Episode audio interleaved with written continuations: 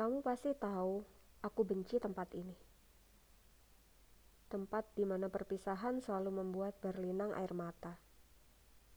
Tempat di mana jemari yang bergandeng erat enggan untuk diberai. Tempat di mana pertikaian kecil tak berarti tiba-tiba saja muncul. Tempat di mana aku selalu ingin keluar ruang tunggu, mengintip kalau-kalau kau masih di dekat sini tempat di mana aku mulai membencimu pula tengah tahun lalu. Tempat di mana tak ingin aku kembali ke sini, tapi nyatanya aku tetap kembali. Walau tak ada kamu di sini, di stasiun.